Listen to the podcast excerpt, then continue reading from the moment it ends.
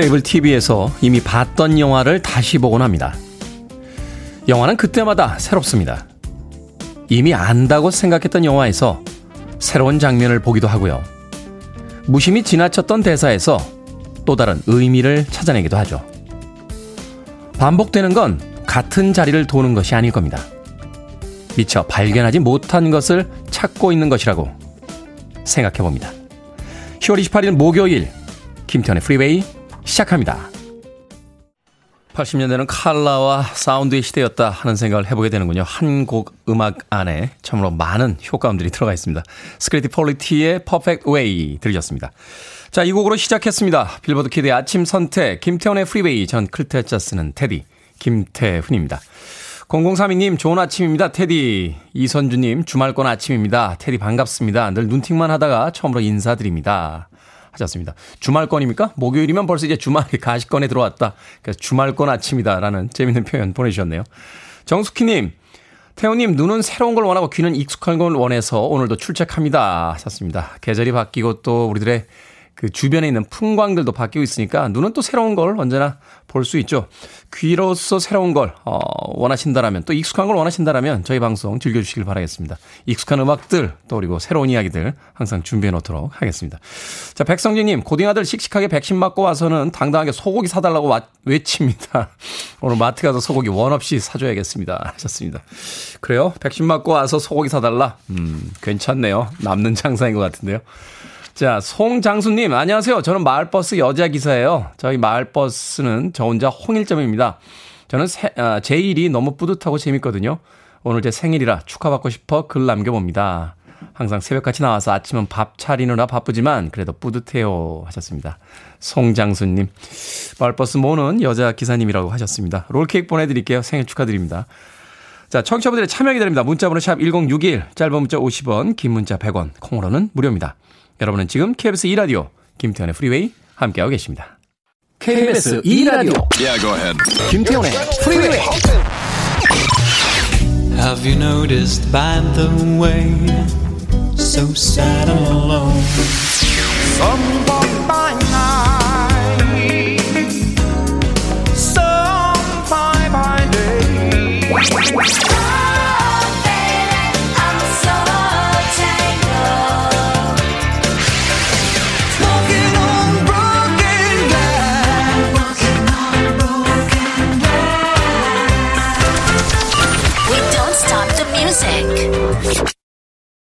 흑인으로서는 미국에서 최초로 미스 아메리카가 됐던 음, 아티스트였죠. 바네사 윌리엄스의 Save the Best for Last 들이었습니다. 최근에도 영화 보다 보면 가끔 출연하시는 모습을 볼 때가 있습니다. 노래는 아, 발표를 안 하시는 것 같아요. 좀 아쉽긴 하죠. 바네사 윌리엄스 Save the Best for Last 들이었습니다. 자, 조경민님, 테디 출첵합니다. 가덕동 쪽에서 올라오는 해돋이가 너무 예쁘네요. 하셨습니다. 요새 이 해돋이 시간을 이렇게 보다 보면 어, 출근 시간에 딱 걸릴 때가 있죠. 뭐 아침에 선물 같은 그런 기분일 수도 있겠습니다만 가끔은 좀 곤혹스러울 때가 있습니다. 이제 동쪽으로 가야 되는데 동쪽에서 해돋이가 이렇게 올라오면 아침부터 눈이 부셔가지고요. 예, 선글라스 쓰고 운전하던 그런 기억도 납니다. 조경민님 가덕동 쪽에서 올라오는 해돋이가 예쁘다. 다음에는 사진 한 장도 어, 보내주시면 고맙겠습니다. 자 백재수님 아침 운동한다고 나왔는데 너무 추워요. 다시 집에 갈까 하다 열심히 달리기 운동 중입니다. 하다 보니 상쾌하네요. 하셨습니다. 점점 이제 날씨가 추워지는데 아침 운동할 때 하, 잠자리에서 일어나기 정말 쉽지 않습니다. 야, 나가서 뛸까? 하는데 벌써 그 창문에서 느껴지는 한기 같은 게 확 들어오면, 아, 오늘 하루 쉴까? 하는 생각 들 때가 있죠. 몸이 조금 예열이 되면, 그때는 날씨가 이렇게 춥게 느껴지지 않는데, 달리기를 하시던 또는 다른 운동을 하시던 항상 그 준비 운동 많이 하셔야 됩니다. 이 날씨가 추울 때는 근육이 굳어 있기 때문에 잘못 움직이면 이 근육에 파열이 오는 경우가 있습니다. 축구는 계속 뛰기 때문에 겨울에 하는데 야구는 왜 외야수들이 그, 그 자리에 서 있잖아요. 그래서 겨울 경기를 못 한다라고 그래요. 예열이 안 되기 때문에 근육을 다치는 경우가 많다고 합니다. 달리시기 전에 체조하시고 네, 준비 운동 하시고 어, 꼭 달리시길 바라겠습니다. 백지수님. 1115님, 적금 만기돼서 찾으러 갑니다. 오늘 또 적금 들 생각이지만 기뻐요. 치킨도 사 먹을 겁니다. 하셨습니다. 적금 만기될 때가 제일 좋죠. 네, 중간에 깰 때가 제일 안 좋고 치킨 사 드실 거예요? 예, 적금 만기 되면 이제 이자가 붙어서 나오니까 그 이자가 왠지 공돈 같고, 예, 그걸 가지고 뭔가 좀 해보고 싶었던 걸 해보게 되는데, 아, 소박하시게도 치킨을 사 드신다고. 치킨 한 마리 제가 보내드리겠습니다. 예, 이자 가지고 다른 거 하십시오. 너무 소박하신 거 아닙니까? 적금 찾으러 가면서 기분 좋다라고 문자 보내주셨습니다. 아, 김민지님, 밤새 쫓기는 꿈에 시달리는 아침이 피곤하네요. 요즘 체력이 떨어진 건지 거의 매일 꿈을 꾸는데 쫓기거나 싸우거나 다치거나 이런 안 좋은 꿈만 꾸니 하루의 시작이 피곤합니다. 꿈은 계속 꿔도 좋으니까 나에게도 대박 꿈이 하나 왔으면 좋겠습니다. 좋습니다. 예전에 이렇게 쫓기는 꿈은 키 크는 꿈이라고 하지 않았나요? 떨어지는 꿈하고 쫓기는 꿈은 어릴 때 주로 이제 꾸게 되는 꿈인데. 저도 사실 어제 꿈 꿨어요. 예. 꿈속에서 어떤 분하고 어디를 가는데 신발을 잃어버려가지고 예, 신발 찾다가 깼던 기억이 납니다. 예, 꿈 해몽에 일가가 있는 분들, 예, 저의 꿈에 대한 해몽 부탁드리도록 하겠습니다. 자, 최은신님의 신청곡으로 합니다. 알자로, 문라이팅.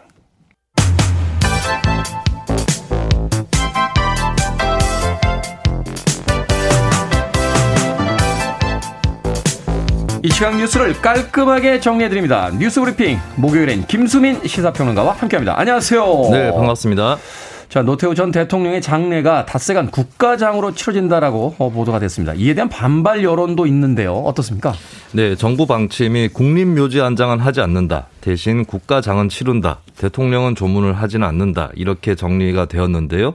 국가장 이 부분이 계속해서 논란이 되고 있습니다. 어쨌든 노태우 씨가 군사 쿠데타를 통해서 집권을 했던 신군부의 일원인 것이고 여러 가지 뭐 비자금 사건이라든지 그런 역사적 그늘이 만만치 않다라는 지적인데 네. 어, 특히 광주 전남 지역의 5.18 기념재단이라든지 민변 이런 시민사회 단체에서 반발이 잇따르고 있고요. 그리고 이런 분위기는 지자체에서도 이어지고 있습니다. 광주시, 전라남도, 전라북도 이쪽 지자체들은 조기 개항이라든지 분향소 설치는 하지 않겠다라고 그렇게 방침을 밝히고 있습니다. 네. 사실은 이 문제에 대해서도 그 정부 쪽에서도 약간 그 고민이 있었는지 그 사망 소식 이후에 하루 정도 있다 있다가 이제 입장이 발표가 된 거잖아요. 네. 어 문재인 대통령이 이제 그 조문을 안 하겠다 하는 발표가 있었는데 맞죠? 그렇습니다. 이게 어 국가장으로는 하겠다. 라고 하는 대신에 이제 조문을 하지 않겠다라는 음. 거였고 문재인 대통령 같은 경우는 좀 조문을 자주 하는 편은 아니었어요. 예전에는 뭐 이명박 전 대통령 같은 경우는 뭐 재벌 기업 총수라든지 이쪽에 장례가 있으면은 자주 방문을 하곤 했었는데 문재인 대통령 어쨌든 뭐 화환을 보낸다던가 다른 청와대 인사를 보낸다든가 이런 쪽으로 어, 갈무리를 하는 편이었기 때문에 이번에도 대통령 조문을 하지 않는 것으로 그렇게 결정이 났습니다. 네. 한편으로 어제 고인의 대통령 시절과 관련해서 흥미로운 기록이 공개가 됐다고요? 네, 이게 1989년 가족법 개정안 처리 당시의 일인데요.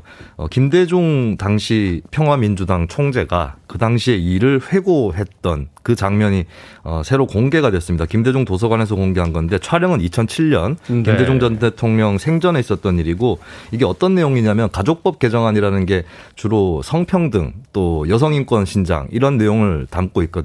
그 중에 일부가 나중에 동성동본 불혼제도 폐지라든지 이런 쪽으로 호주제 폐지 이렇게 이어졌고 1989년 당시에는 어, 자녀가 상속을 할 때 이제 균등해서 상속받는 거 이걸 보장한다 이런 내용이 들어가 있었는데 당시에 김대중 전 대통령하고 노태우 당시 대통령하고 여야의 지도자로서 어, 교환을 했다는 거예요. 법안 교환을. 음. 한쪽이 원하는 걸 들어주고 이제 김대중 총 재 쪽에서 이 가족법 개정안을 요구를 해서 그렇게 하기로 했는데 사실 반대하는 의원들이 너무 많았다고요. 네. 그래서 지도자의 역할이 굉장히 중요해서 그때 김대중 전 대통령이 노태우 대통령한테 전화를 걸어서 이거 합의를 해놓고 합의한 대로 안 하면 어떡합니까? 빨리 의원들한테 전화를 해가지고 이거 통과시켜 주십시오. 라고 해서 결국에 통과가 됐다는 겁니다. 음. 그래서 노태우, 김대중의 공조로 역사적인 합의가 있었다. 가족법 개정안이 통과됐다라고 하는 그런 사실이 어제 또 새로 공개된 거죠. 네. 자, 국민의힘 곽상도 의원 아들 화천대유에서 퇴직금 등의 명목을 50억을 받은 사안에 대해서 현재 검찰이 수사 중인데 수익을 받기로 하고 입사한 정황을 포착했다고요? 네, 이 문제 50억에 대해서 일단은 계좌를 동결하는 조치가 필요하죠. 그래서 네. 그것을 추진하는 과정에서 검찰이 어, 이 정황 확보를 한 것을 공개했다라고 알려졌습니다. 어떤 거냐면 2015년 6월에 이미 곽상도 의원하고 어, 화천대유 김만배 대주주가 통화를 했는데 네. 그때 이제 어 곽상도 의원이 법조인으로서 여러 가지 인허가 문제라든지 이런 것들을 좀 도와준다면 아들의 월급을 통해서 이익금을 추후에 나눠주겠다라고 제안을 해서 그게 성사가 됐다는 거예요. 그리고 어 이쪽 곽상, 곽상도 의원 가족의 해명과는 다르게 그 아들도 이미 이런 사실을 알고 취업을 했다. 뭐 이런 겁니다. 이 부분은 앞으로 어더 입증이 확실하게 되려면 뭐 법정에 가봐야 아는 일이긴 하겠지만 어쨌든 네. 검찰이 계좌를 동결하는 과정에서 이런 정황을 제시를 했다는 것이고 어 그리고 이제 한편 뭐 각상도 의원 측에서는 그 당시 자신이 법률구조공단 이사장이었는데 특별히 여기에 직무 관련성이 없다라면서 일단은 이 어, 제시된 내용을 부인하고 있습니다. 음, 참. 뭐 사건을 좀 더 이제 지켜봐야 되겠습니다만 이 대가성이 참 문제가 커지는 거죠. 자, 네, 식수... 그리, 네, 그리고 네네. 50억 원이 이제 뭐 산재 명목으로 지급이 됐다 처음에 그런 해명을 내놨는데 이 산재에 대한 자료를 화천대유라든지 이쪽에서 제출을 못 하고 있어요. 음. 네, 그래서 진짜 이게 산재였느냐라고 했을 때 아직도 강력한 의구심이 존재할 수밖에 없습니다. 네, 산재라고 했는데 곽상도 의원 아들 그 이후에 행보 보니까 뭐 골프 치고 캠핑 다니고 하더라고요. 자, 식수로서 수돗물을 어떻게 이용하는지 환경부가 실태를 조사를 했는데 실태 조사 결과 어제 공개됐죠? 네, 환경부가 7만여 가구 주에 대해서 조사를 했습니다. 수돗물을 어느 정도로 어떻게 이용하고 있느냐 이 조사했는데 어, 수돗물 그대로 이용을 한다. 이 부분에 대해서 조사를 해봤더니 이제 정수기를 사용한다는 쪽이 아무래도 좀 높았고요. 어, 수돗물을 뭐 그대로 쓰거나 끓여서 쓴다는 쪽이 36% 정도 됐습니다. 그리고 생수를 쓴다는 쪽이 32.9%. 이건 네. 이제 복수 응답이 가능한 것인데 어쨌든 이용도에서 순서는 정수기, 수돗물, 생수였다는 거고요. 근데 다만 요리를 할 때는 수돗물을 그대로 쓰거나 뭐 끓여서 쓰는 사람의 비중이 67% 이렇게 확 늘어납니다. 저도 라면 끓일 때는 그냥 수돗물 받아가지고 하거든요. 그렇습니다. 네. 그래서 뭐 조리를 하거나 혹은 차를 끓일 때 이럴 때 이제 이용도가 확 올라가는 거고요. 그 수돗물 만족도에 대해서 조사를 해보니까 약 70%가 만족한다. 음. 그리고 보통이 27.3%, 불만족은 3.2%에 불과했습니다. 그리고 이제 어 앞으로 더 수돗물을 좀 편하게 쓸 수 있으려면 어떤 조치가 필요하냐? 이 설문에 대해서는 수도관 교체가 필요하다. 노후 수도관이 많기 때문에 네. 교체해달라. 이거하고 어, 상수원 수질을 관리해야 된다. 이런 응답이 많았습니다. 이런 조사를 실시하는 이유는 아무래도 수돗물을 그대로 쓰게 되면 수돗물은 틀면 나오는 거고 그렇죠. 운반에 드는 비용이라든지 탄소 이런 것들이 들지 않습니다. 포장도 필요가 없고 뭐 전기가 들 일도 없는 것이고. 생수를 이제 운반하려면 뭐 그 오토바이를 타든지 차를 타든지 해야 되니까 탄소 배출도 만들어주고 이런데 수돗물은 그냥 집으로 오니까. 네 그래서 중앙정부나 뭐 지자체들 입장에서도 수돗물이 많이 쓰여지면 어, 환경 보존에 좋다 이런 입장을 갖고 정책을 준비를 하고 있는 겁니다. 네, 사실 그 수돗물 바로 틀어가지고 먹을 수 있는 나라 전 세계에서 몇 나라 안 되잖아요. 그렇습니다. 네, 우리나라 수돗물 참 좋습니다.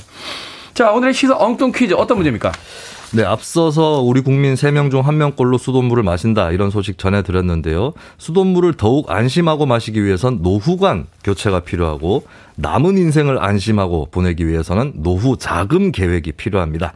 여기서 오늘 시사 엉뚱 퀴즈입니다. 우리나라는 정부가 직접 개입해서 국민의 노후 자금을 관리 운영하고 있죠. 정기적인 소득이 있는 국민이라면 누구나 가입해야 하는 이 제도의 이름은 무엇일까요? 오늘 사제선단은 1987 대선 버전으로 해드리겠습니다. 네. 기어 1번 깨소금 믿어주세요. 기어 2번 권리금 확실한 권리금입니다. 예, 기호 3번 가야금 말하자면 가야금이죠. 기호 4번 국민연금 목리를 부려도 국민연금이에요. 자, 정답 아시는 분들은 지금 보내주시면 되겠습니다. 재미는 오답 포함해서 총 10분께 아메리카노 쿠폰 보내드립니다. 우리나라에서는 정부가 직접 개입해 국민의 노후 자금을 관리 운영하고 있습니다. 정기적인 소득이 있는 국민이라면 누구나 가입해야 하는 이 제도 이름은 무엇일까요? 1번은 깨소금, 2번은 권리금, 3번은 가야금, 4번은 국민연금 되겠습니다. 문자번호 샵 1061, 짧은 문자 50원, 긴 문자 100원, 콩으로는 무료입니다. 뉴스 브리핑 김수민 시사평론가와 함께했습니다. 고맙습니다. 감사합니다.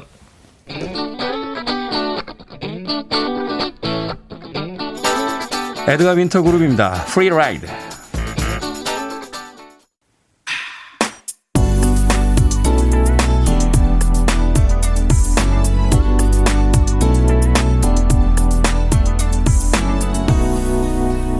김태훈의 프리웨이 80년대 대단한 인기를 얻었던 여성 그룹이었죠. 고고스의 멤버였던 제인 위들린의 Tangled 들이었습니다. 최근에 뉴스 보니까 이 고고스가 그 올해의 예, 로큰롤 명예전당에 들어간다 하는 어, 팝 뉴스가 있더군요. 생각해보면 이제 80년대 여성들로만 구성된 그 그룹이었는데 아, 노래만 하는 그 그룹이 아니라 소위 이제 악기를 연주하는 밴드로서는 어, 여성들만으로 이루어진 밴드로서는 최초로 빌보드 싱글 차트 1위에 올랐던 그런 팀이기도 합니다. Go-Go's의 멤버였던 제인 위들린의 Tangled 들으셨습니다. 자, 오늘의 시사 엉뚱 퀴즈. 정기적인 소득이 있는 국민이라면 누구나 가입해야만 하는 공적 연금은 무엇일까요? 정답은 4번 국민연금이었습니다. 국민연금. 다들 잘 내고 계시죠? 네, 6315님 4번 국민연금입니다. 지식도 있고 성대모사도 있고 개그도 있고 없는 게 없네요. 뉴스까지 재밌어서 하루엔 쭉 듣게 됩니다. 하셨습니다. 김수인 평론가가 그 시사평론을 그렇게 딱딱하게 전달을 해주질 않죠. 어, 또 이 성대모사를 통해서 아주 부드럽고 또 귀에 쏙쏙 들어오게 이야기를 잘 해주시고 가셨습니다. 자, 9406님, 내 손금이라고 해주셨습니다. 손금. 야, 저도 예전에 손금 보는 거 좀 배웠는데요.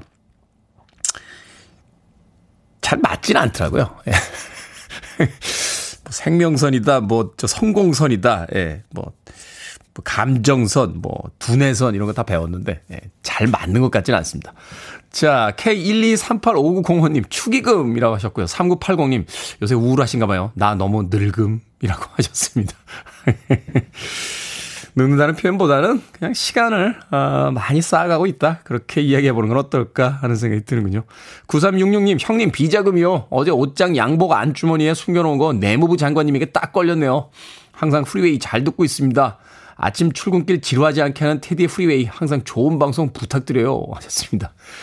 비자금을 내무부 장관님에게 딱 걸린 이 와중에도 장문의 문자를 보내주셨군요. 예.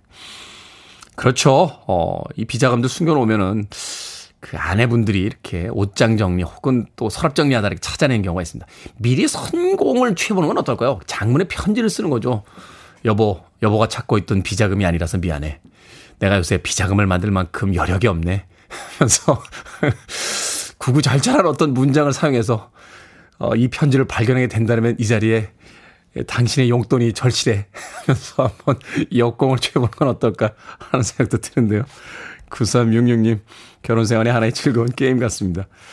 자, 방금 소개해드린 분들 포함해서요, 모두 10분에게 아메리카노 쿠폰 보내드립니다. 당첨자 명단은 방송이 끝난 후에 김태훈의 프리웨이 홈페이지에서 확인할 수 있습니다. 어, 콩으로 당첨이 되신 분들은요, 방송 중에 이름과 아이디 문자로 보내주시면 모바일 쿠폰 보내드리겠습니다. 문자 번호는 샵 1061, 짧은 문자는 50원, 긴 문자는 100원입니다. 김보은님께서요, 테디님, 견갑골 괜찮나요? 하셨습니다. 제가 방송에서 말했었나요? 제가 최근에 이 견갑골이 좀 많이 아프다고. 아, 무서운데요. 저의 견갑골의 상태까지 알고 있는 김보은님. 앞으로도 예, 많은 관심과 사랑 부탁드리겠습니다. 5346님의 신청곡으로 합니다. Survivor, Eye of the Tiger.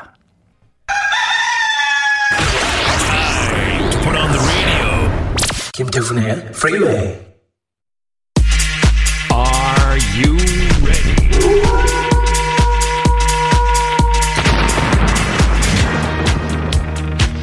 멀리 떨어져서 봐야 답이 보일 때가 있습니다. 제가 멀리서 결정을 해드릴게. 신세계 상담소.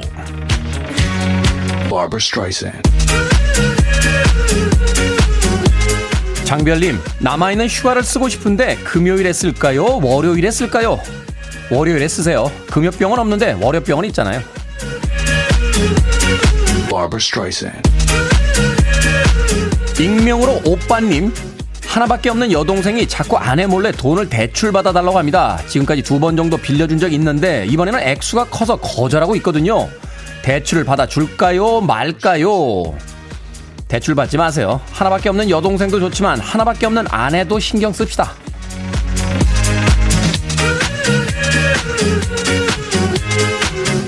조성우님, 중2 딸과 가까워지고 싶어서 요즘 에스파 노래와 신조어를 공부하고 있습니다. 딸 앞에서 에스파 노래 부르고 신조어 쓸까요? 막상 하려니 어색한데 하지 말까요? 하지 마세요. 중2 딸 앞에선 뭘 해도 안 됩니다.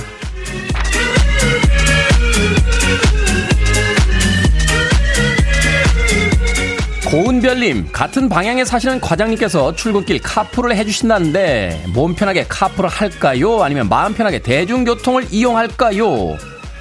대중교통 이용하세요. 출근하기도 전에 직장 생활 할 필요는 없잖아요.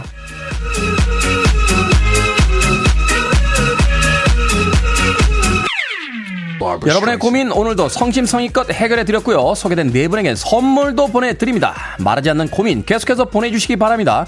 문자번호 샵 1061, 짧은 문자는 50원, 긴 문자는 100원, 콩으로는 무료입니다. I like to move it, move it. I like to move it, move it. I like to move it, move it. You like to move it. I like to move it, move it. 6553님의 신청곡입니다. Real to Real. I like to move it. Listening to one of the best radio stations around. You're listening to 김태훈의 Freeway.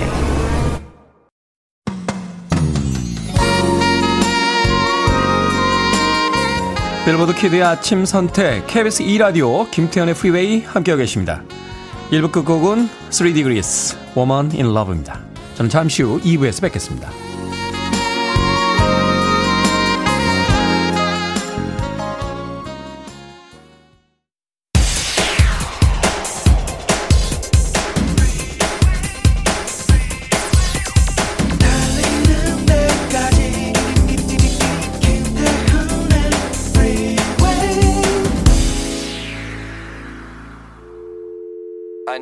Arms around me. I need to feel your touch.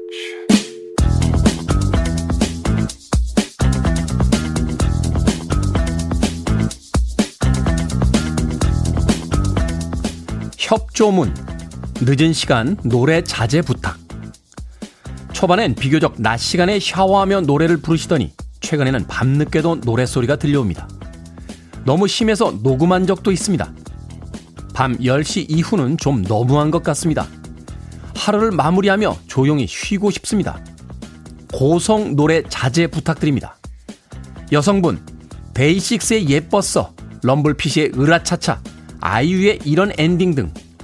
남성분, 그렉 버전의 보고 싶다.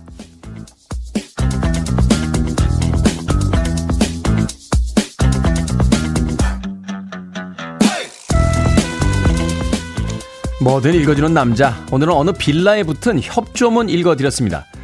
어느 집인지 샤워할 때마다 콘서트를 하셨나 본데요. 화장실은 소리가 울려서 샤워하면서 노래를 부르면 실력이 좋아진 것 같은 착각을 하기 쉽다고 하는군요. 말 그대로 착각입니다. 위아래 옆집에선 에코를 제거한 처절한 생목 라이브를 듣게 되는 거죠. 우리 집은 방음이 잘 돼서 괜찮다고요? 글쎄요. 인내심이 좋은 이웃을 두신 건 아닐까요? 킴 칸스의 Crazy in the Night 들으셨습니다. 자, 이 곡으로 김태훈의 프리웨이 2부 시작했습니다. 앞서 일상의 재발견, 우리 하루를 꼼꼼하게 들여다보는 시간이었죠.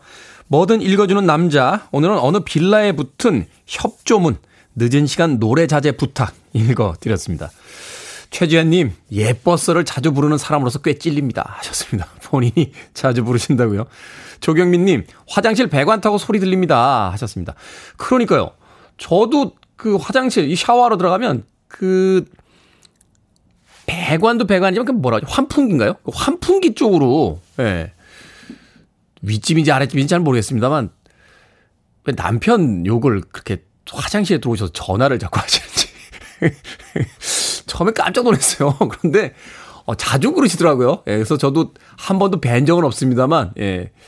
그 이웃, 어, 부부 관계에 대해서 본의 아니게 잘 알게 됐습니다. 예. 엘리베이터에 탈 때마다, 아, 이분인가? 저분인가? 제가 이제 사는 층에 위아래 층을 이렇게 누르시는 분들이 같이 타게 되면, 음, 이분일까? 저분일까? 하면서 엘리베이터를 타게 될 때가 있습니다. 화장실이 굉장히 private한 공간인데, 이 공동주택 생활을 하다 보면, 그 private한 공간이, 어, 보장이 되는 건 아닌 것 같아요. 조경민님 화장실 배관 타고 소리가 들린다고요. 박상희님 저희 집에도 임창정님의 노래를 부르는 소리가 엄청 자주 들립니다. 문제는 그닥 잘 부르지 못한다는 거죠. 열창을 하시던데 허탈한 웃음에 하하 보내주셨습니다.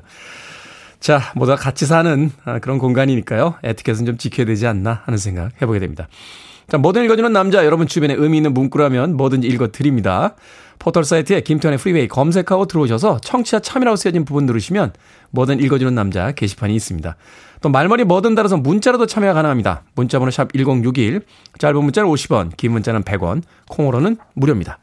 채택되신 분들에게는 촉촉한 카스테라와 아메리카노 두 잔 모바일 쿠폰 보내드리겠습니다. I want it. I need it. I'm desperate for it. Okay, let's do it. 김태훈의 Freeway.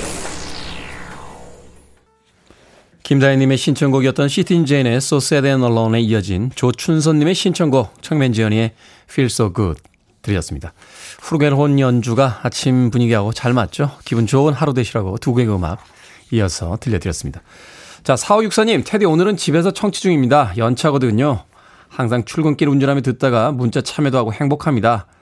행복이 뭐 별거겠습니까? 시끄럽고 방방 띄우는 아침 방송보다 친들의 테디와 은은한 선곡들 완전 제 취향 저격입니다. 연철아 그동안의 팬심을 전할 수 있었네요. 부디 오래오래 함께 해 주세요. 라고 아, 또 감사의 문자 보내주셨습니다. 4564님 고맙습니다. 다른 방송은 아침에 방방 띄웁니까? 예, 저도 띄운다고 띄우는데 안 뜨는 거였군요. 어떻게 더 해야 뜨죠? 예. 목소리 톤을 한 옥타브 또 올려야 되나요? 예? KBS 제2라디오 이렇게 진행할 수는 없잖아요. 4564님. 오늘 연차라 집에서 쉬고 계시다고요? 네. 자, 떡볶이 모바일 쿠폰 보내드릴게요. 집에서 역시 쉴 때는 떡볶이 아니겠습니까? 떡볶이 드시면서 오늘 하루 여유 있게 휴식 잘 취하시길 바라겠습니다. 김강민님, 좋은 아침입니다. 중간중간 날려주시는 어설픈 유머에 피식피식 웃습니다. 제 유머가 어설프다고요? 어, 저는 이거 완성도 굉장히 높은 유머입니다. 저희 스탭들 제가 말할 때마다 빵빵 터져요. 더군다나 지금 우리 기술 감독님 웬만해서 웃지 않으시는데 제 프로에서 제가 느끼기에는 제일 많이 웃으시는 게 아닌가 하는 생각이 듭니다. 그렇지 않습니까, 감독님? 네, 고개를 뭐 1초에 한 다섯 번 흔들어 주셨습니다. 어설프다니요, 김강민님. 제 유머 이거 역대급이에요. 네. 김현숙님 반가워요, 테디. 요즘 정말 대충 먹고 다니는데 오늘 아침은 고구마랑 황금향입니다. 나름 자연식으로 준비한 건데 먹고 살려고 일하는 건지 일하려고 먹는 건지 모르겠네요. 테디는 요즘 잘 먹고 다니시나요? 하셨습니다. 잘 먹고 다니려고 노력합니다. 아, 가능하면 밥 먹으려고 그래요, 밥. 예. 저도 밀가루 참 좋아해서 뭐 국수도 좋아하고 라면도 좋아하고 하는데 밀가루 너무 먹었더니 예, 몸이 좀 안 좋아지는 것 같아서 그래서 밥 먹습니다, 밥. 예. 밥 한 공기 맛있게 먹으면 왠지 하루가 행복해지지 않습니까? 그 맛있는 밥. 집에서 먹을 때도 이렇게 플라스틱 용기에서 접시 쪽으로 덜어서 먹습니다. 예. 나라도 그렇게 대접을 좀 해줘야죠. 안 그러면 누가 나를 대접을 해주겠습니까? 그냥 플라스틱 용기 이렇게 끓여놓고 먹으면 예, 밥 먹을 때 약간 기분이 좀 그래요. 예, 그냥 우걱우걱 그냥 집어넣는 것 같고 밥 한 끼를 먹어도 예, 아주 잘 먹고 살아야죠. 김현숙님 먹고 살려고 일하는 건지 일하려고 먹는 건지 모르겠다라고 하셨는데 음, 그런 질문은 하지 마세요. 어, 이 질문도 꽤 오래된 질문인데 답을 찾지 못했다는 건 답이 없는 질문일 경우가 많습니다. 김현숙님. 제가 마트 상품권 보내드릴게요. 어, 마트에 가셔서 맛있는 반찬 사셔서 밥 한 공기 꼭 맛있게 지어서 드시길 바라겠습니다. 아, 이현정님, 예전부터 테디 종종 봤지만 요즘 외모가 가장 갈수록 물이 오르는 것 같습니다. 나이가 거꾸로 가는 듯 합니다. 같은 나이의 여자인 저로서는 너무 부럽습니다. 하셨습니다. 저도 이제 시들고 있는 거죠. 갈수록 물이 오르는 것 같지는 않고요. 이제 조금씩 시들어갑니다. 예.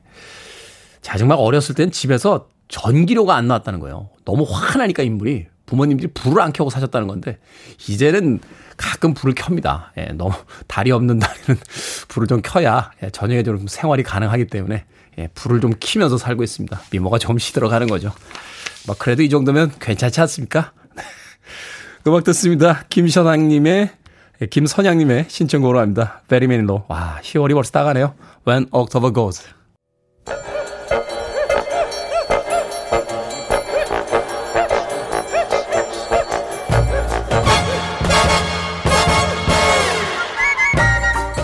온라인 세상 속 촌철살인 해학과 위트가 돋보이는 댓글들을 골라봤습니다. 댓글로 본 세상.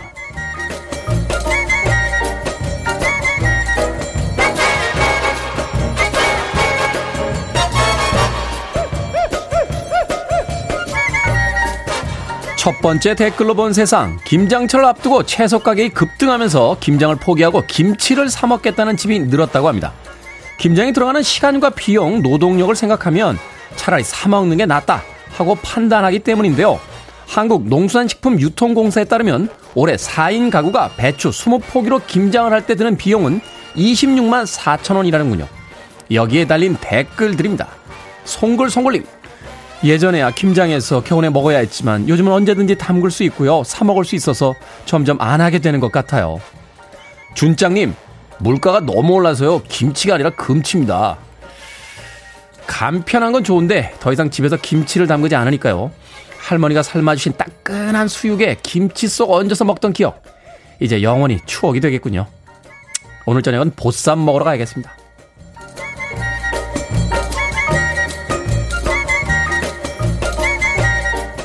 두 번째 댓글로 본 세상. 베트남 다낭에 사는 한 청년이 우리 돈 14억 원짜리 슈퍼카를 난초와 물문 교환했습니다. 이 난초는 희귀 돌연변이로 희귀 난 중에서도 최상품에 속한다는데요. 잘 키우면 몇 년 후에 슈퍼카 두 대에서 세 대의 가치를 가져올 거라 기대하고 있다는군요. 지난 13일에도 다낭의 또 다른 난초 애호가가 우리 돈 10억이 넘는 벤틀리를 희귀 난초 두 그루와 교환했다는데요. 여기에 달린 댓글 드립니다. DS님, 저희 아버지는요, 난초를 캐러 다니는데 캐오는 건 희귀 난이 아니라 그냥 난입니다. 베란다가 난초로 가득하고 엄마는 물을 얹어서 말라 죽이려 들죠. 가운데서 저만 힘들다니까요. 애플 주임님, 이래서 투자에 성공하려면 남들이 못 보는 걸 봐야 한다고 하는 걸까요?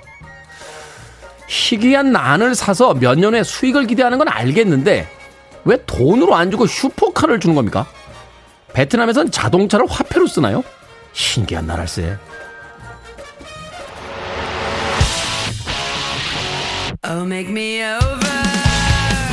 코트니 러브가 이끌었던 팀이죠. Hole입니다. Celebrity Skin.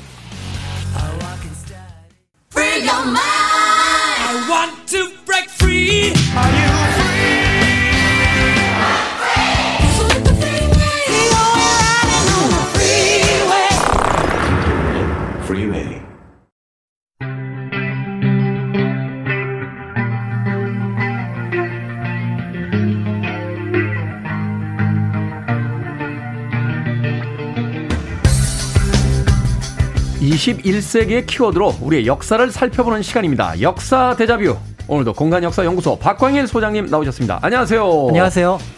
현재 방영 중인 KBS 드라마 중에요. 연모라는 작품이 있다고 하는데 이 내용이 이렇습니다. 여자라는 이유로 버려졌던 아이가 남장을 한 채 왕세자가 된다 일종의 뭐 신데렐라 스토리일 수도 있고 어, 역할을 이제 바꾸는 그게 수도 있는데 예전에도 남장 여자를 주제한 퓨전 사극들이 꽤 있었어요. 실제로 역사 속에서 이렇게 남장을 한 채 살아가야 했던 여성들의 기록이 있습니까?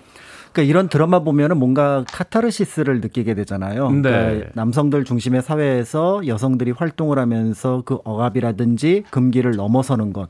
그다음에 이제 결론은 또 이제 남성과 여성이 같이 있으니까 러브라인이 연결이 되는 그렇죠. 그런 부분들이 있는데 실제로 이제 조선시대 그런 모습들이 있었을까라고 사람들이 이제 많이 상상을 하는데 기록으로는 많지 않습니다. 음. 근데 다행스럽게 하나 남아 있는데 그 김구먼이라는 사람이 호동설악기라고 하는 책을 쓰게 됩니다. 일종의 여행기인데요. 네. 여기에서 이제 자신이 한 14살 정도에 남장을 하고 여행을 떠났다라는 아. 기록을 남겨 놓았고요. 그리고 이제 이 14살에 이제 남장을 하고 떠났다라는 얘기가 사실은 이제 여자가 여- 남성들의 어떤 시선을 피해서 갈 거라고 생각을 했지만 사실은 현실적인 문제들도 조금은 포함이 되어 있었습니다. 그러니까 위법 이었던 것이었거든요. 여성들이 여행하는 것이. 아, 여자들이 여행을 하는 게 위법이에요. 그러니까 법적으로 못하게 막아놨던 겁니다. 그렇습니다. 어, 아. 그러니까 지금으로서는 좀 상상하기 어려운 부분인데요. 네. 이제 경국대전 내용을 보면은 이런 내용이 들어가 있습니다. 부녀로서 절에 올라가는 자, 사족 부녀로서 산천에서 놀이를 하는 자는 장, 곤장, 백대에 처한다. 아니 잠깐만 곤장 100대면은 거의 사형 수준 아닙니까? 그럼요. 그렇습니다. 그러니까 굉장히 그러니까 그 엄한 어떤 처벌을 받았다라고 볼 수가 있는데요. 네. 그러니까 여성에 대한 여행 금지령인 거죠. 그러니까 이게 원래 우리나라 고유의 풍습은 아니었던 것 같고요. 중국의 네. 이제 풍습이었는데 얘기에 이런 내용들이 여성들이 여행을 하는 것에 대한 어떤 문제를 적어 놓은 게 있습니다. 근데 이제 조선 전기까지만 하더라도 고려 때 풍습이 남아 있어서 뭔가 나라에 큰 잔치가 있다 싶으면 여성들이 여기저기 다니면서 구경을 했던 거예요. 네. 근데 이런 모습들이 이제 유교가 들어오게 되면서 못마땅하게 여기는 선비들 또 여기에 이제 세종이 아, 아닌 것 같다 라고 하면서 이제 금지하는 내용들을 이제 조항으로 만들게 되는데 아니 우리가 사랑하는 세종대왕님께서 그런 법을 만드셨단 말이에요. 네. 세종대왕이 이제 약간 양면성을 가지고 있기도 한데요. 그래서 이제 이게 이제 경국대전 반포할 때 그냥 아예 조문으로 어, 들어가게 됩니다.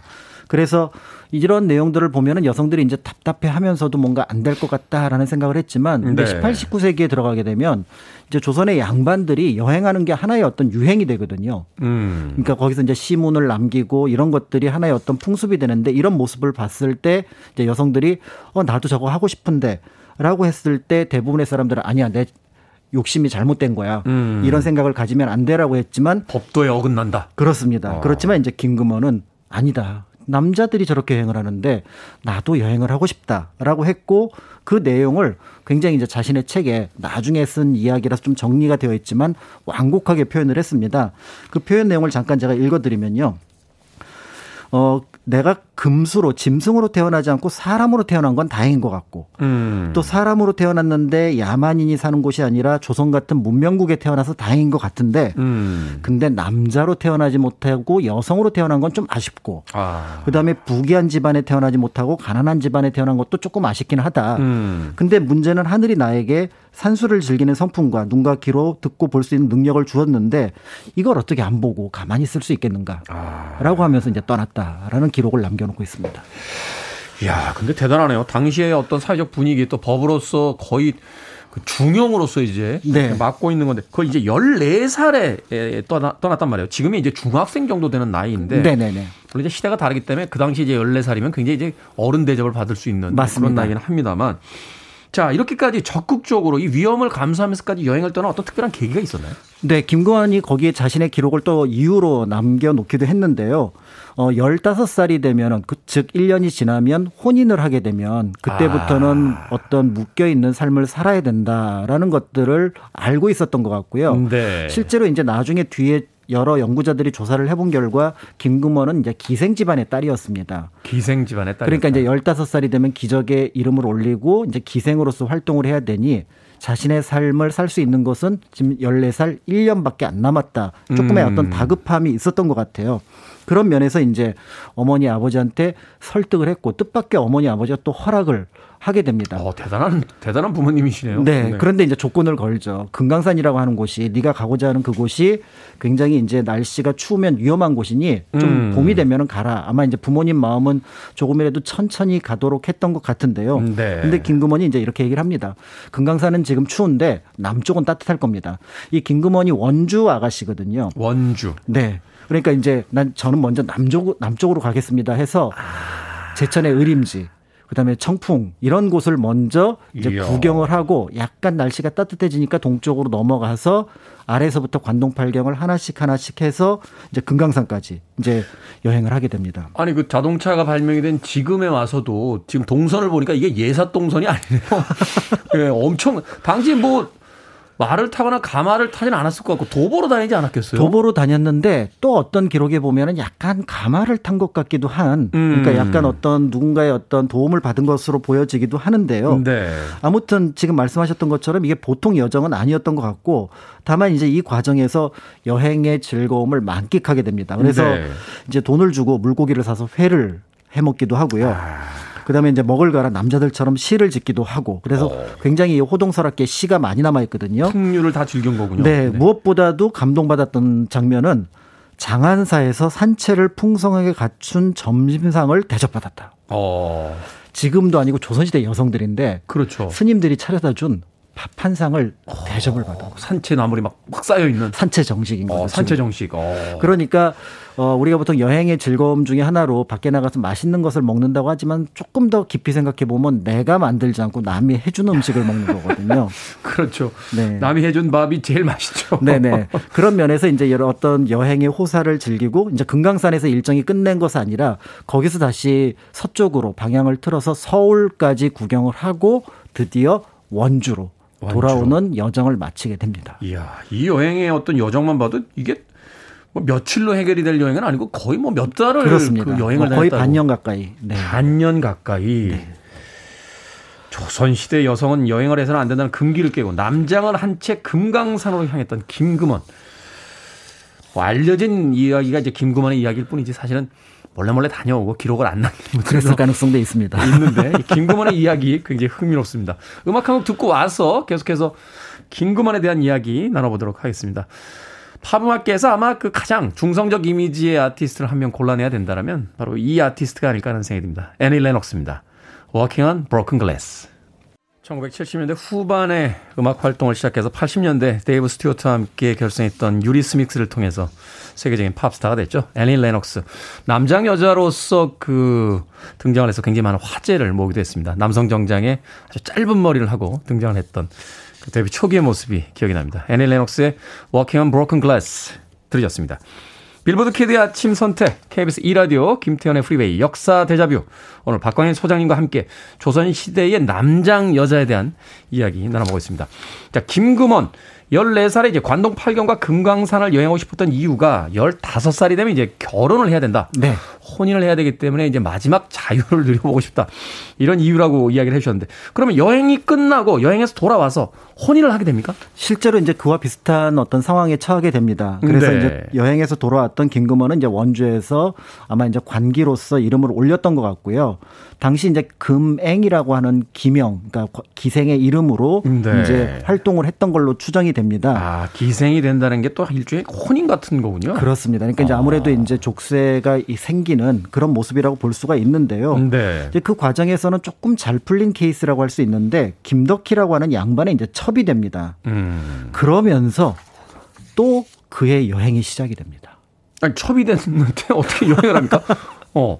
그러니까 이제 일종의 틈새 공략이라고 할 수가 있는데요. 네. 이제 남편 김덕희가 이제 의주 부윤 지금으로 치면 이제 신의주 일대에 이제 그 지자체장으로 가는 거죠. 아, 그 광역단체장이 된군요. 네네네. 신의, 신의주의 단체장. 이렇게. 그렇습니다. 예, 예. 그러니까 이제 굉장히 그 북쪽 지역을 관장하는 높은 지위에 있는 벼슬인데요. 여기로 이제 그 부임을 하게 됩니다. 그런데 이제 그때 이제 첩이었던 김금원이 뭐라고 얘기를 하냐면 아 남편이 이렇게 멀리까지 가서 이렇게 고생을 할 텐데 제가 미리 가서 살 곳과 주변의 환경을 살펴보도록 하겠습니다. 라고 해서 기가 막히군요. 네, 그렇게 해서 결국은 이제 서울을 떠나서 다시 이제 평양을 또 한번 유람을 하고요. 네. 그 다음에 이제 목적지인 의주까지 둘러보면서 남편이 올 때까지 또 여행을 하게 됩니다. 그리고 이제 아마 2년 동안 그 의주 부윤 생활을 김덕희가 했던 것 같아요. 그러니까 김금원 역시 2년 동안 이제 의주에서 머물다가 서울로 돌아오게 되는데요. 약간 넉넉한 집안이었는지 지금은 이제 마포구 도화동 일대 당시는 이제 용산 한강이라고 이제 이름을 붙였었는데 거기에 네. 삼호정이라는 정자를 남편이 지었는데 그 정자를 중심으로 이제 김 어, 김금원은 또 여성들을 중심으로 시 모임을 어, 가져서 자신의 어떤 또 활동을 이어가게 됩니다. 뭐 조선시대의 신의주의 광역단체장이면 뭐 집안이 굉장한 집안일 텐데. 네. 바로 그 어떤 그 이제 물리적 풍요, 물적 풍요를 가지고 이제 정자를 짓고 거기 이제 시모임을 네. 여성들 중심으로. 네. 그러면 이제 글을 짓는데도 재능이 있었다 이렇게 볼 수 있는 거네요. 그렇습니다. 그러니까 이제 14살에 이미 이제 금강산 여행을 할 때 여러 장소에서 시를 남겨놓은 것들을 나중에 이제 싣기도 하는데요. 네. 이때 이제 동생이었던 김경춘, 그 다음에 이제 김운초, 박죽서, 김경산 이런 여성들인데 이 사람들이 대부분 양반의 첩으로 김금원과 비슷한 처지에 있던 음. 그러니까 약간의 어떤 문학적인 지식도 있고 소양도 있는데 한편으로는 이제 또 사회적으로는 약간 소외되어 있었던 그런 인물이라고 볼 수가 있는데요. 이분들이 이제 시 모임을 가지면서 앞에 말씀드렸던 삼호정이 중심에 있었기 때문에 네. 삼호정 시사 이렇게 이제 이름을 얘기를 하게 되고요. 특이하게도 아마 여기에 이제 아마 기생들이라든지 첩이라든지 이런 것들이 이제 작용이 돼서 그런지 남성 문인들과도 좀 교류를 했다라는 기록이 남아 있습니다. 네. 그래서 아마 그 시대의 다른 여성들과는 다른 삶을 좀 살았다고 볼 수가 있는데요. 이때 이제 한 34살 정도 됐던 김금원이 자신의 여행 여정을 기행문으로 정리를 하게 됩니다. 그게 바로 호동설악기라고 하는 앞에 말씀드렸던 음. 기행문이 되는데요. 이 호동설악기는 여행한 곳을 하나하나 지명으로 남겨놓은 책 제목이라고 할 수가 있습니다. 네. 그래서 호라고 하는 거는 충청도 일대 제천을 처음 갔었던 호서 지역을 호서 가리키고 지역. 네네네. 아. 그다음에 동은 어, 관동 지역, 관동 관동. 팔경하고 금강산을 가리키고요. 음. 선은 이제 서북 지역을 가리키니까 평양과 의주. 음. 그다음에 이제 락은 이제 서울의 별칭이 이제 낙양이라는 아. 표현이 있는데 그 낙을 넣어서 그대로 호동 설악기 이를 짓게 됩니다. 내가 여기 여기 다 갔다 왔다. 그렇습니다. 그러니까 제목만 음. 잘 보면 김금원이 어디 어디를 여행을 했는지 알 수 있도록 그렇게 이제 제목도 정했다고 볼 수가 있는 거죠. 음, 네. 그런데 앞서 이야기하신 것처럼 이제 여행은 14살 때 갔단 말이에요. 근데 모임을 갔던 이제 34살 때 이 책을 썼다라고 지금 이야기를 해 주셨는데 그럼 20년이나 지난 거잖아요. 그렇습니다. 여행기라는 건 사실 갔다 와서 바로 써야지 되는 건데 맞습니다. 20년이나 긴 시간 이후에 남게 된 이유가 있을까요? 어, 그러니까 앞에서 이제 잠깐 왜 내가 그 여행을 떠나게 되었는지라는 문장이 굉장히 차분하게 논리적으로 정리가 잘 되어 있는데 이게 네. 이제 14살의 생각은 아마 조금은 뭉뚱그려져 있었을 텐데 20년의 삶을 더 살면서 그게 조금 더 정리가 돼서 그렇게 표현이 되었다고 볼 수가 있고요. 무엇보다도 이, 이때 이제 이 책을 꼭 적어야겠다라고 생각했던 이유를 문장 하나에서 찾아볼 수가 있는데요. 음. 어, 내가 문장으로 써서 전하지 않는다면 누가 오늘날 금원 그러니까 김금원이 있었음을 알겠는가? 그러니까 그러니까 내 존재를 남기기 위해서 책으로 글로 남기겠다 라는 음. 의미를 적어 놓은 거라고 볼 수가 있는 거고요. 야, 조선 시대의 그 유교적 분위기 속에서는 정말 대단한 어떤 야심을 가지고 있었던 여성이네요. 그렇습니다. 어, 그래서. 어, 지금도 사실은 그렇지만 남을 위해서 사는 분들이 많이 있는데 음. 김금원은 내 삶에서 나를 위해 사는 것이 굉장히 중요하다라고 생각을 했던 것 같고요. 그래서 이제 14살 어린 나이에 내가 원하는 여행을 떠난 것. 그래서 그런 것들을 내 기록으로 남겨놓았다라고 볼 수가 있고요. 네. 사실 이러한 김금원의 어떤 태도 같은 경우를 보면은 어, 조선 시대 많은 여성들이 이제 현모 또는 양처가 되기를 많은 사회적인 압박이 있었거든요. 그렇죠. 근데 이 현모와 양처라는 게 사실은 자신을 잃고 남을 위해 희생하는 존재. 남편과 아, 이들을 위해 살아라 이런 거잖아요. 그렇죠. 그러니까 음. 하나의 덕목이 될 수는 있지만 이것 자체가 인생의 목표가 된다면 그 여성의 음. 삶이 사라지게 되는 건데 네. 그런 면에서 볼 때 김금원은 그 자신을 찾기 위해서 굉장히 노력했던 여성이다라고 볼 수가 있고 또 한편으로 이제 저는 개인적으로 김금원이 이제 여행 기록을 보면은 어 그가 이제 여장 여성으로서 남장까지 해야 여행을 떠났다고 하지만 음. 사실은 지금에 있는 저희 같은 경우는 이- 저희가 여장을 하든 남장을 하든 갈 수 없는 곳이 어 관동팔경 중에 이제 총석정이라든지 삼일포 그다음에 음. 이제 금강산 아, 그다음에 그러네요. 평양과 의주는 제가 어떻게 모양을 바꾸더라도 갈 수가 없습니다. 갈 수가 없죠. 네. 아이러니하게 외국 사람들은 갈 수 있는데 한국 사람은 못 갑니다. 그렇죠. 그런 면에서 볼 때 사실은 이제 김금원이 그것이 보통의 여성들은 아 내가 잘못했어 이거는 그냥 지켜야 돼라고 하지만 그건 아니야 억압이야라고 얘기를 했던 것처럼 어쩌면 우리도 우리가 자유롭다고 생각을 하지만 음. 우리를 누르고 있는 억압의 존재 또는 뭔가 구속하고 있는 존재가 무언지를 찾아볼 필요가 있지 않을까라는 생각이 들고요. 사실은 이제 코로나 19 겪으면서 떠나지 못하는 것, 움직이지 못하는 것이 얼마나 큰 어떤 어려움인가라는 것들을 깨달았다면 김금원의 처지가 이해가 되면서 또 한편으로 우리도 조금 여기서 벗어나도록 노력해야 되지 않을까라는 생각을 하게 됩니다. 그렇죠. 어, 자연인으로 태어났는데 자유를 억압하는 건 어떤 방식으로든 야만일 수밖에 없는 거잖아요. 그렇습니다. 네. 그것이 어떤 국가별이건 혹은 성별이건 간에 네. 이미 조선시대 김금원은 그것을 알고 어, 자기 스스로 자유를 쟁취했던 아주 멋진 신여성의 표본 같은 인물이 아닌가 하는 생각 해봤습니다. 자, 역사 대자뷰. 오늘은 KBS 드라마 연못 속 주인공처럼 남장을 한 채 관동 팔경을 여행했던 김금원의 이야기 들려드렸습니다. 공간역사연구소 박광일 소장님과 함께 했습니다. 고맙습니다. 감사합니다.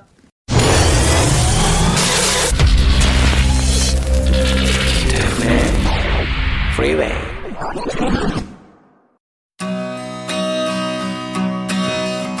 KBS 2라디오 김태훈의 프리웨이 오늘 방송 여기까지입니다.